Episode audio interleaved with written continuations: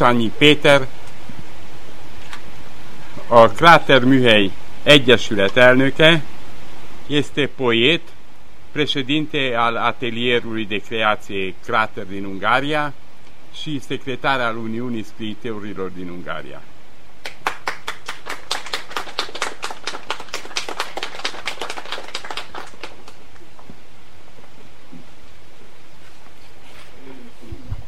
Csak egy idézet.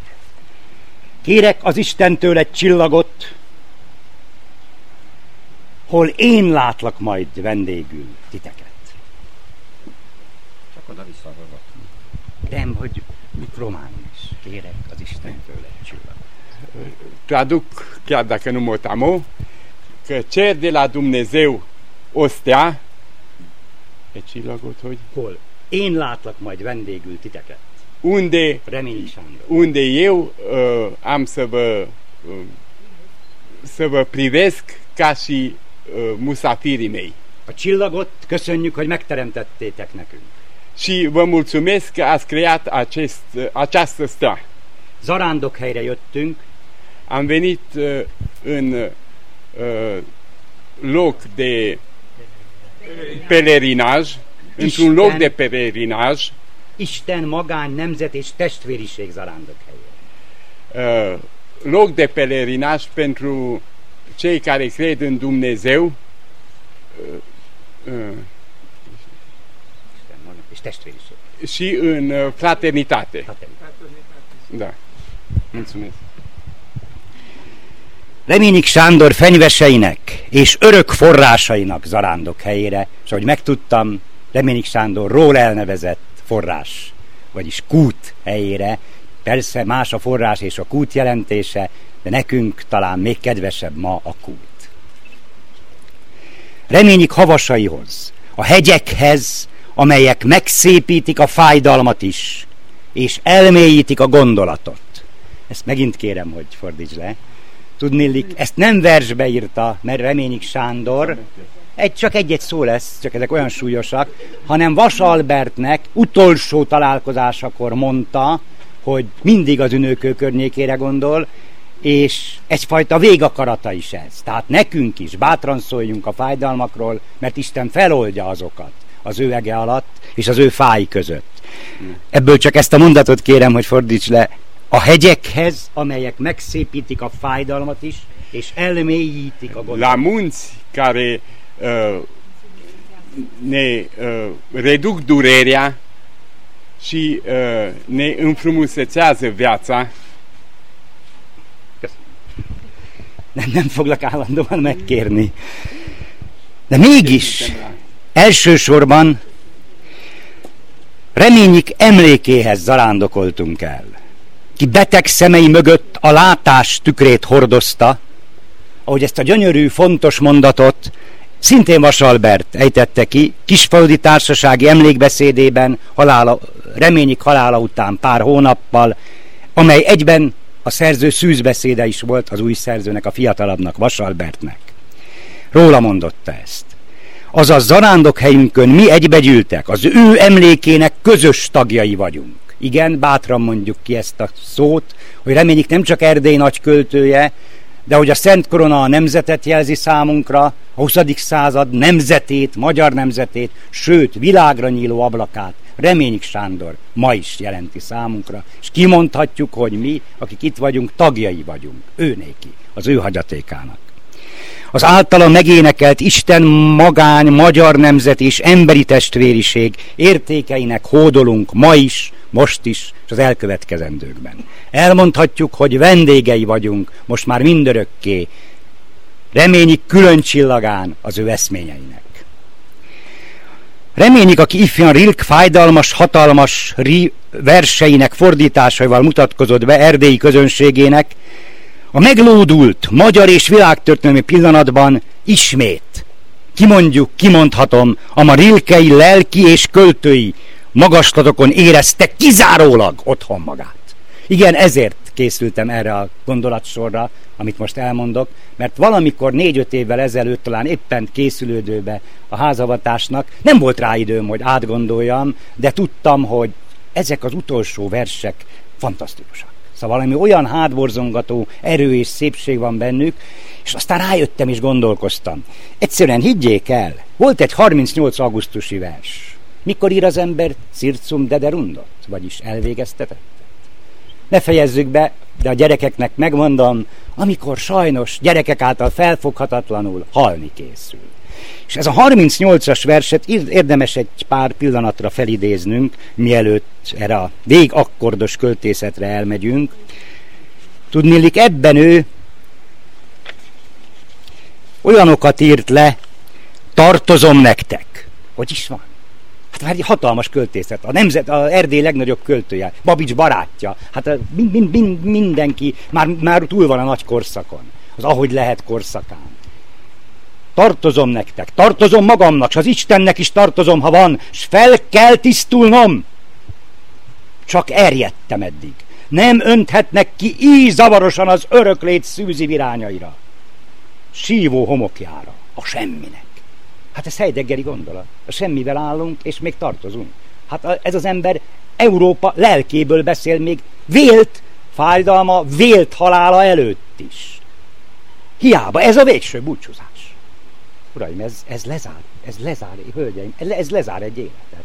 Ebben a pillanatban még utána egy áldó pillanata van, amit, ha jól tudom, Ápli barátjának ír, gyönyörűt, mert ugyan elment, de hát mesterem vagy, barátom vagy, dadogok előtted, mint hogyha Krisztus még egy búcsú pillantást vetne Szent Jánosra. Fantasztikus halálra készülés ez, uraim, hölgyeim. És akkor mondd azt, hogy zengedezhettem volna, mégis féltem, nem volna semmi más. Csak félelem. Lezár egy életet. Kész. Beismeri. Pont. Nem kell ernél tovább menni, de a történelem sodra valamit meglendít. Valami történik az első bécsi döntéssel 1938. novemberében, és ez a pillanat, mintha új erőt, új életet adna Reményik Sándornak, és ettől kezdve valójában tetten érhetően megváltozik a költészete. Kortársai hosszú-hosszú ideig, az olvasó utókor is nehezen értette meg a korszerűtlen ódák, rapszódiák, összegző, szorongó és fájdalmas nagykölteményeit. Micsoda mondatok, uraim! Rilke óta ilyet ember le nem írt, állítom, jöjjön ide bárki! És ezt megint megkérem, hogy próbáld lefordítani majd. A szépség elfötte arcát szégyenlősen előle. Vagy e világ vak erői elől? Amiről beszélt most Dávid Gyula. E világ vak erői elől. Megy a világ zakatol előre, maga se tudja hová. Jönnek cézárok, buknak minden, felfordul minden, nem tudható, mi történik, nincs szépség. Hatalmas mondat, hatalmas világirodalmi pillanata ez a költészetnek. Vagy e világ, s a halál előtt elfödöm én is vérző arcomat. Mély gyönyörű visszavonulás. És valóban. 40, tehát a haláláig szinte mindig az emberiségről, Erdélyről, Istenről, és a magányban is csak a milliók magányáról beszél. Soha nem a saját külön magányáról. Próbáljuk ezt is megbirkózni. A szépség elfötte arcát szégyenlősen. Tradusz vinesen. Előlem. És că frumusețea și-a ascuns fața. Vagy pedig a világba kerülj elő. Sau în această lume va veni în fața morții. A világos halál előtt elfödöm én is. Vérző arcomat. Îmi ascund fața sângerândă de ea. Azt hiszem, itt csak a nagy rómaiak vagyok. Nem fogsz pégeti szedráduk. És ez meghatározta 38. novemberétől 40 haláláig az ő egész költészetét, 41. Ez az a nyitópont, ahonnan kinyílik ismét az ablak, ahonnan föltekinthetünk Kolozsvár városába, épp úgy, mint az Izvor mámoros zúgása mellett Reményik Sándor költészetének világos, tiszta emberi szorongásaira és magasságaira, mint itt a hegyekre. Megint mi a történik? Gond?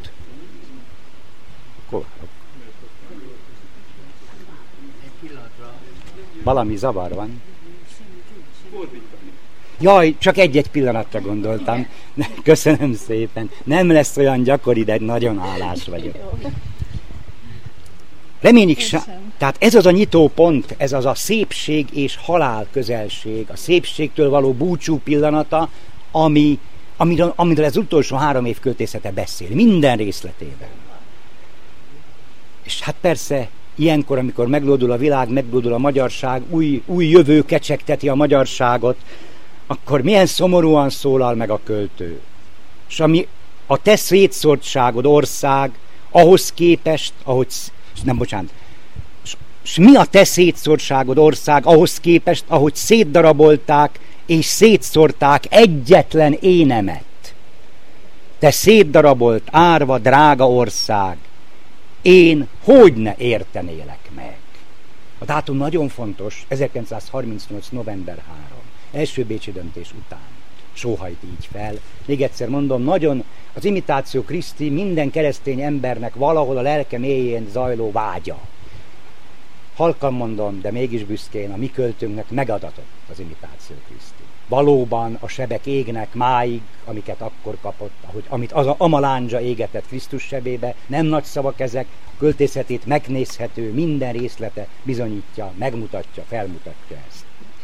Egy másik, nagyon fontos és szinte programnak tűnő versében, amelyet kettétört mondatnak hírt le, micsoda kifejezés ez? Kettétört mondat.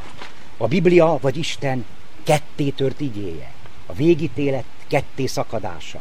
Ezt az elfájdalmas sorokat itt írja le.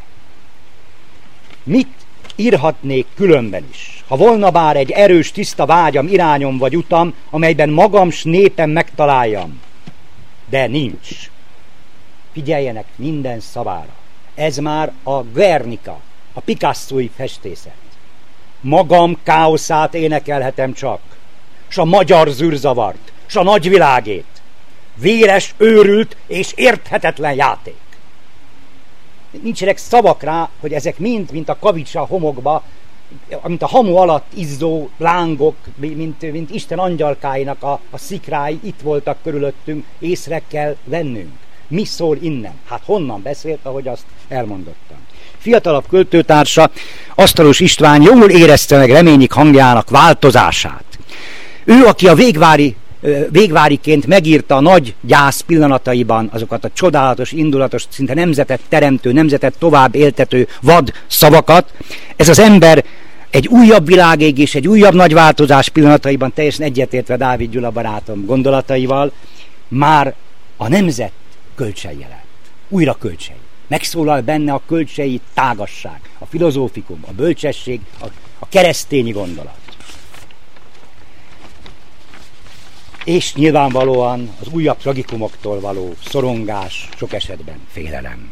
Nagy példaképéhez, Petőfihez is méltó marad ezekben az időben, a szörnyű időket idézi meg, ahogy szintén Dávid Gyulát mondhatnám, az ő versrészletei is ezt mutatták meg. Én inkább azt mondanám, hogy a saját elsötétülő szemével ő folyton lát, láttat és látásra búzdít.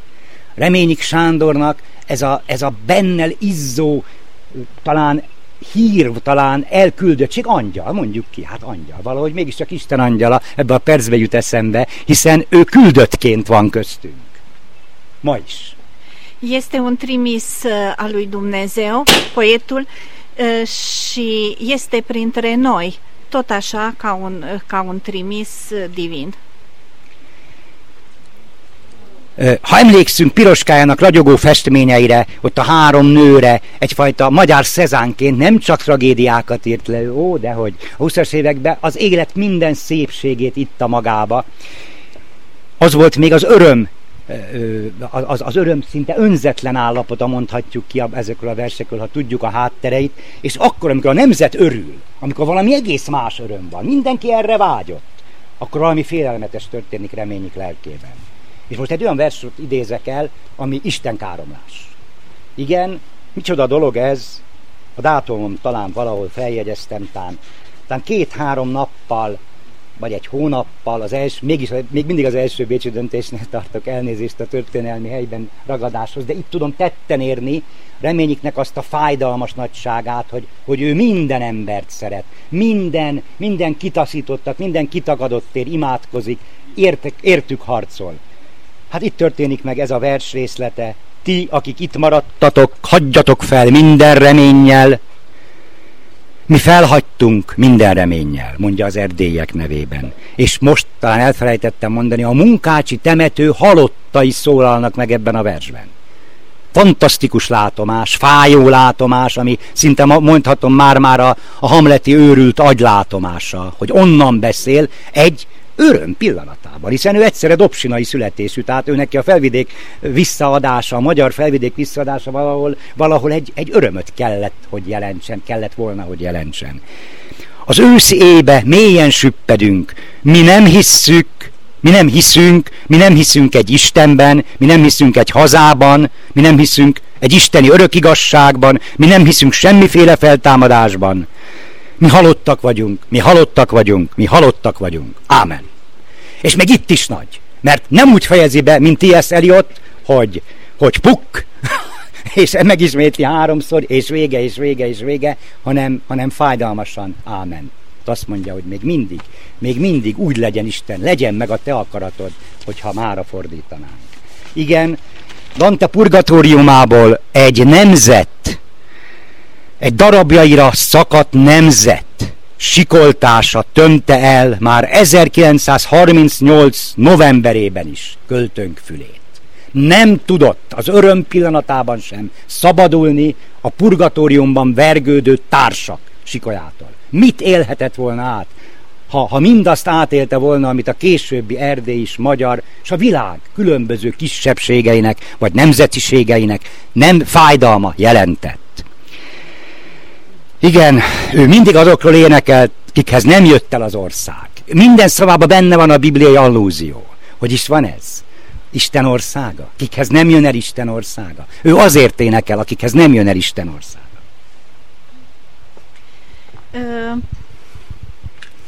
Poetul în poezii, bineînțeles, îi cântă pe cei cărora nu...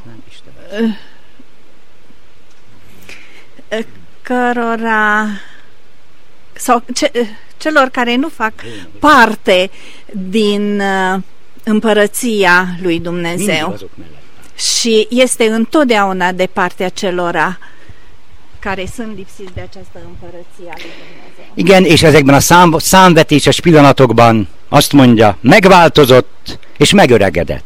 Megváltozott, és teljesen a régi nem lehet, s lennitán nem is akar. Megváltozott, s megőszült 20 év óta, határon innen, s túl minden magyar. Érzik, mire gondolok? Érzik, hogy nem 20 év volt ez, akkor még nem tudhatta, sokkal több, és érzik, hogy lesz még ezekben a pármondatos, alig teleírt oldalakon valami biztató szó is ebben az állapotban. Például, segíthetette, hogy az egész lángba borult mindenségért imádkozott. Kérdezi ő maga önmagáról talán a verseiben. Vagy egy másik helyen azt mondja, hogy közeledtemre sápadnak a jók is, s remegve hullnak arcra a gazok, és a mélység riasztó szózat, én a mélység riasztó szózata, Erdély földjének szelleme vagyok. Reményik Sándornak megadatott ez, hogy kimondott ilyen mélyből fakadó gondolatokat. Ma azt mondaná, ma az egész föld sír már sokszor, és az egész föld szelleme az ő természet szeretete, és ezt szántam záró akkordoknak az ő csodálatos, hogy mondjam, Istenhez, természethez való hajló gondolatait.